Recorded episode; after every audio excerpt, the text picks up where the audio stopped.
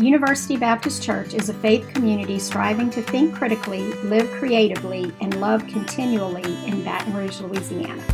We gather on Sunday mornings at fifty-seven seventy-five Highland Road between Lee Drive and Kenilworth Parkway. Visit u b c dash b r dot org or at U B C B R on Facebook for more information.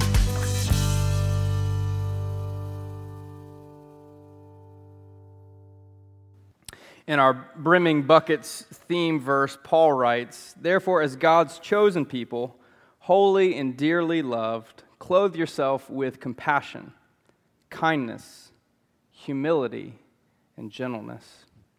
Over the last couple of weeks, we've been examining this passage, looking at Paul's challenge to the church to fill their lives with the goodness of Jesus. Each week, we've been examining each of these elements to see what it is like to reflect Christ in our life.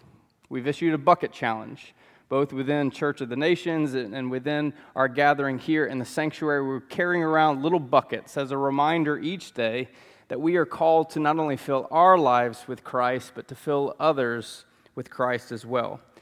So how do we fill our lives with gentleness? A few weeks back, I woke up with a, a craving. No, it wasn't for a cup of coffee, but I would probably drink forty ounces by the end of the day. Was it for a delicious Mary's donut? But, you know, even if Mary Lee's is not anywhere near me, I will always accept one if one is, is given to me. Of all things I was craving, it was shepherd's pie. Now, true shepherd's pie is a wonderful mix of lamb and garden peas and carrots and garlic, all topped with roasted mashed potatoes. I was in charge of cooking for Off Limits that night, so guess what we had for dinner?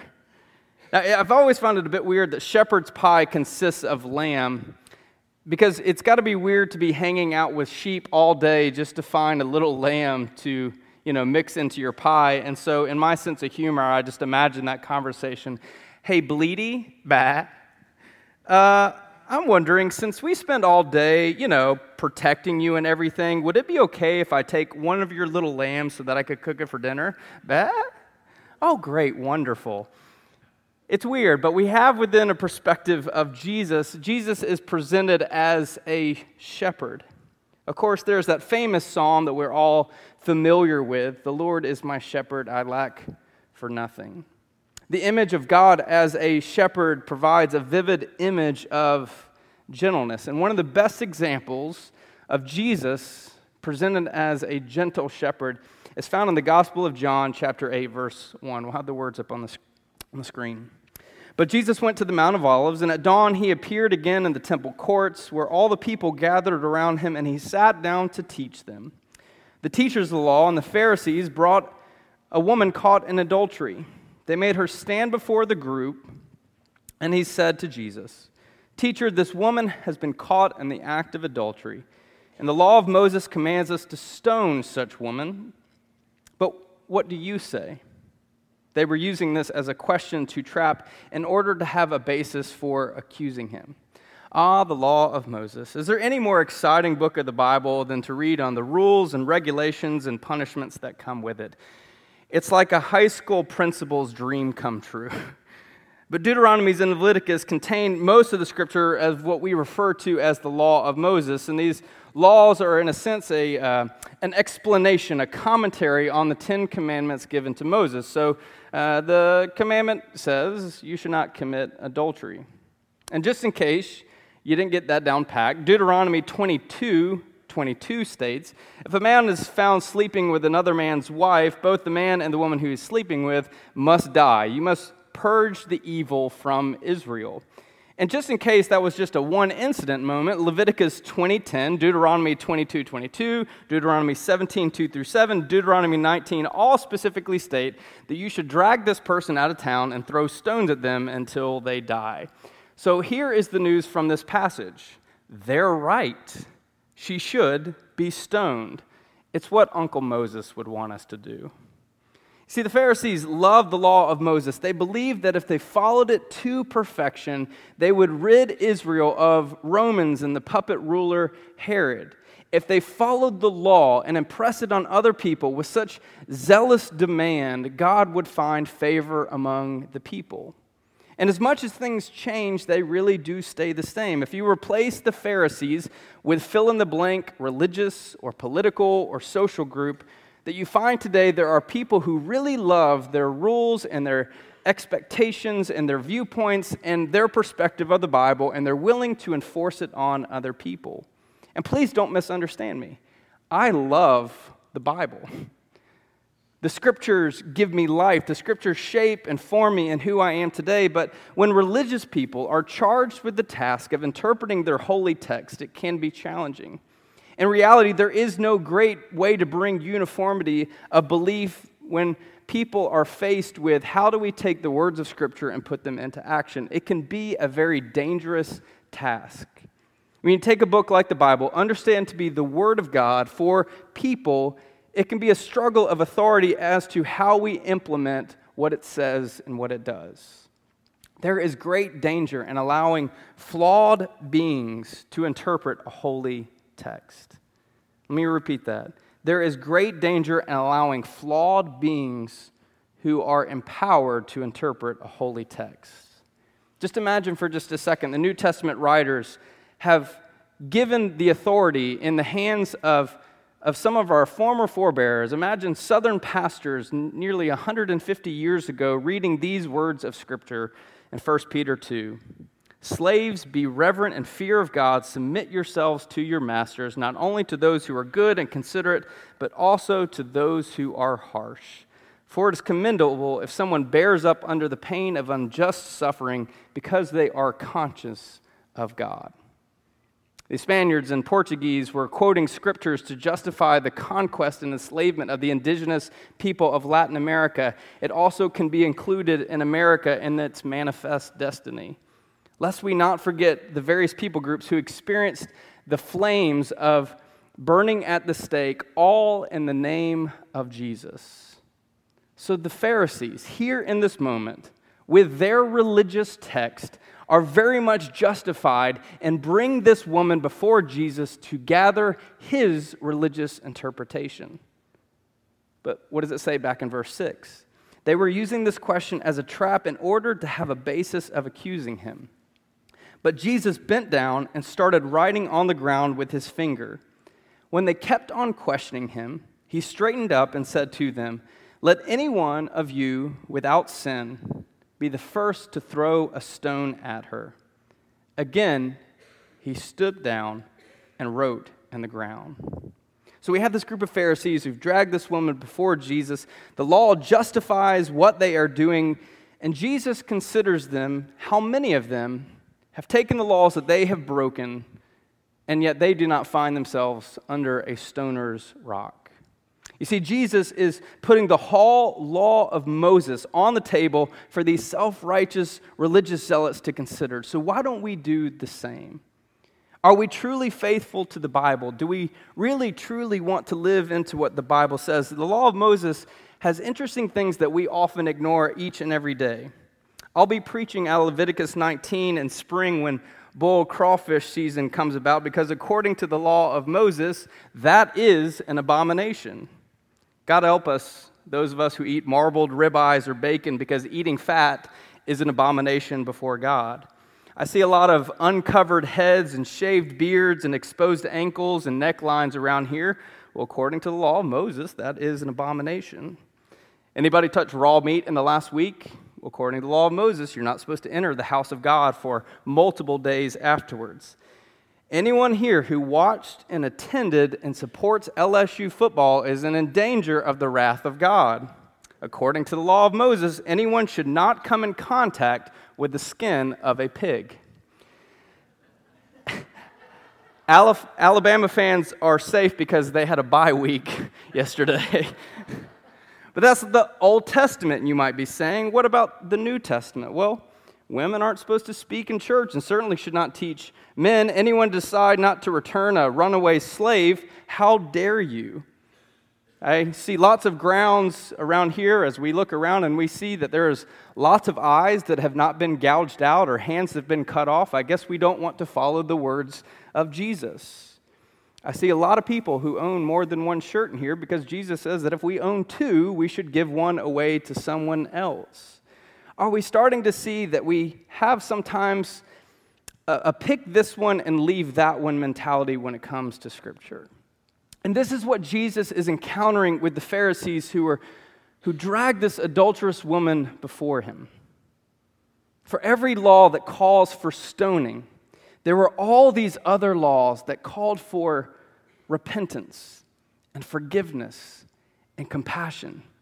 They were simply picking and choosing which laws were important for their religious practices, and by fueling their hyper-aggression and judgment and rage, instead of faithfully following God, these religious people were faithfully following their interpretation of the Word of God.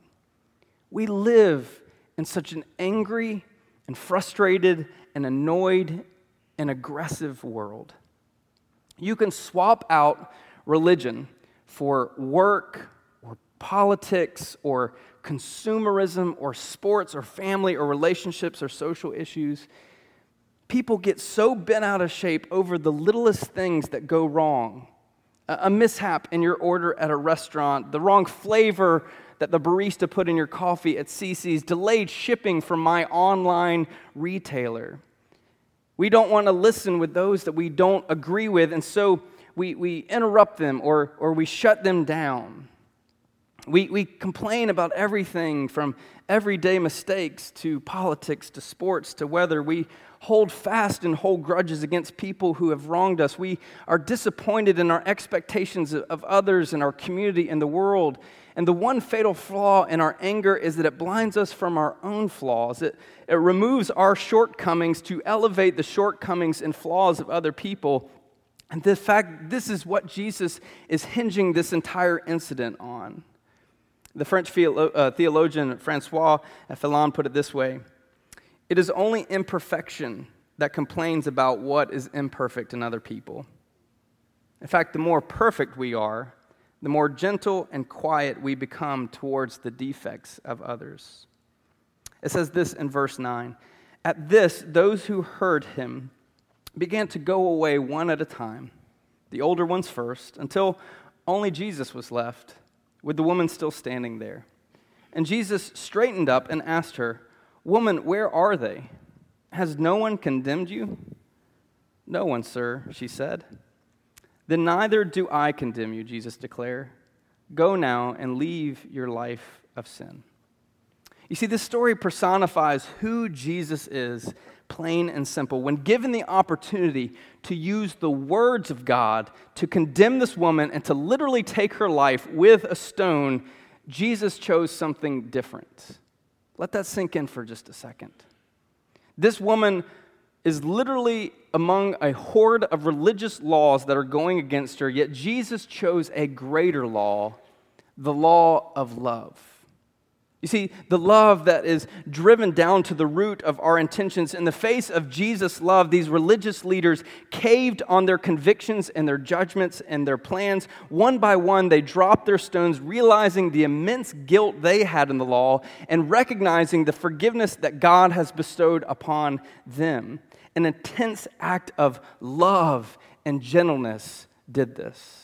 What Jesus has done in this moment was to teach the Pharisees and to this woman and us is something very significant. Scripture is not designed for us to simply read and interpret and put into action, especially when the application of our scripture and methods religiously contradict the way of Jesus. In fact, it is the case if we often are finding that our actions contradict Jesus, then maybe we need to rethink this whole God thing. The Word of God is experienced through our journey with Jesus. Jesus gives shape to its implications. Jesus gives shape to its application. And what Jesus shows us is the personification of gentleness in this story. His reaction to the Pharisees is a living embodiment of the words of the Proverbs that says, "A gentle answer turns away wrath, but harsh words stir up anger." Jesus could have matched judgment with judgment, condemnation with condemnation, biting words against biting words, but instead, Jesus chose to show a gentle reaction to these religious leaders.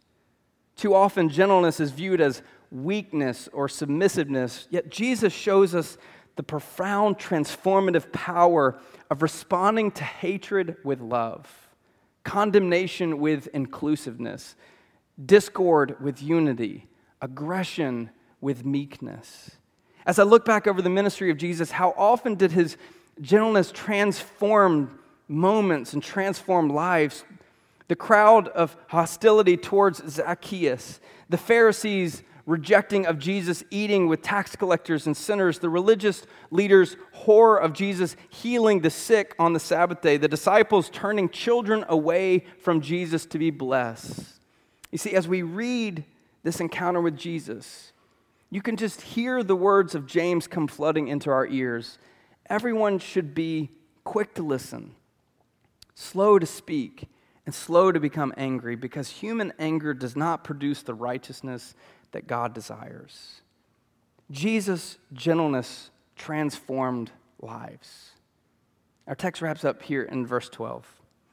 When Jesus spoke again to the people, he said, "I am the light of the world.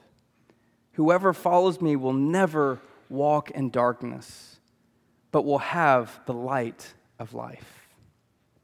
We recently took the girls to the planetarium in downtown, and just in case you forgot, that's a Ken Tipton work of art.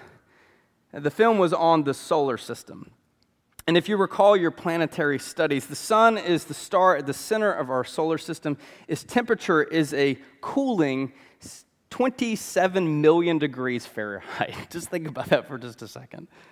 And in the scope, one million Earths could fit into the sun.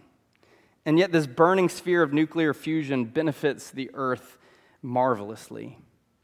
It takes light eight minutes to travel from the sun to the earth, and yet the sun's light has the ability to how allow us to see during the day and capture the reflection of it at night. And the sun warms the planet. It gives direction to the atmosphere and weather and climate. The sun gives energy to the growing plants that provide food and oxygen for us to have life on earth.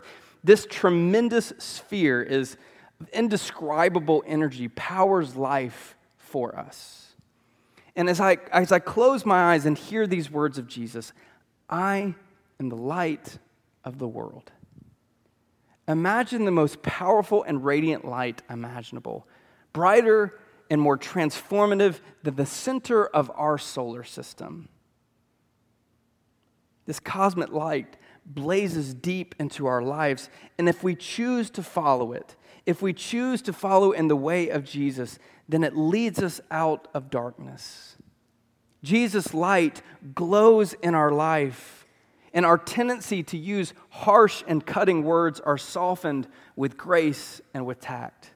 As Jesus' light radiates in our mind, our ease of frustration and annoyance with others is eased into patience and understanding. As Jesus' light emits rays into our heart, we slow down our anger and aggression with love and forbearance. As Jesus' light emanates into the darkness of our soul, we find that the hardness and callousness and mercilessness and indifference are muddled and reshaped into meekness. Jesus' light empowers us to become something new. Jesus' light empowers us to become gentle and humble at heart. I love the simplicity of Jesus' words, how they speak so plainly to us.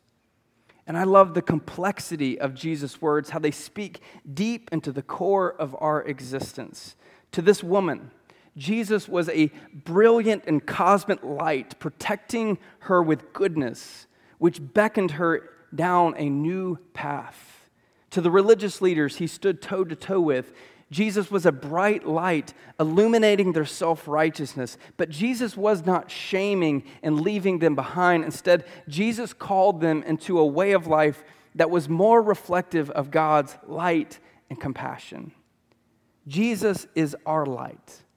Jesus is our light in the darkness. Jesus is our spotlight to the injustices of this world. Jesus is the light of the world. Jesus is your light. The light of Jesus shows us who we really are and calls us into a new way of thinking and living. As one author put it, a follower of Jesus reveals true humility by showing the gentleness of Christ, by being always ready to help others, by speaking kind words and performing unselfish acts, which elevates and ennobles the most sacred message that has come to this world. Jesus is the light of the world. Every day you and I carry around a bucket. It is the bucket of our lives. And we have a choice to either fill up or empty our lives, to either fill up or empty the lives of others. And Jesus' invitation is to rethink what's in our bucket. Instead of a bucket filled with aggression and impatience and annoyance, Jesus invites us to fill our lives with gentleness that comes from God's bountiful love for us. As you carry your bucket this week, consider how you might be filled with the gentleness of Christ. Look to the life and ministry and death and resurrection of Christ, which emboldens us to know God's love for us.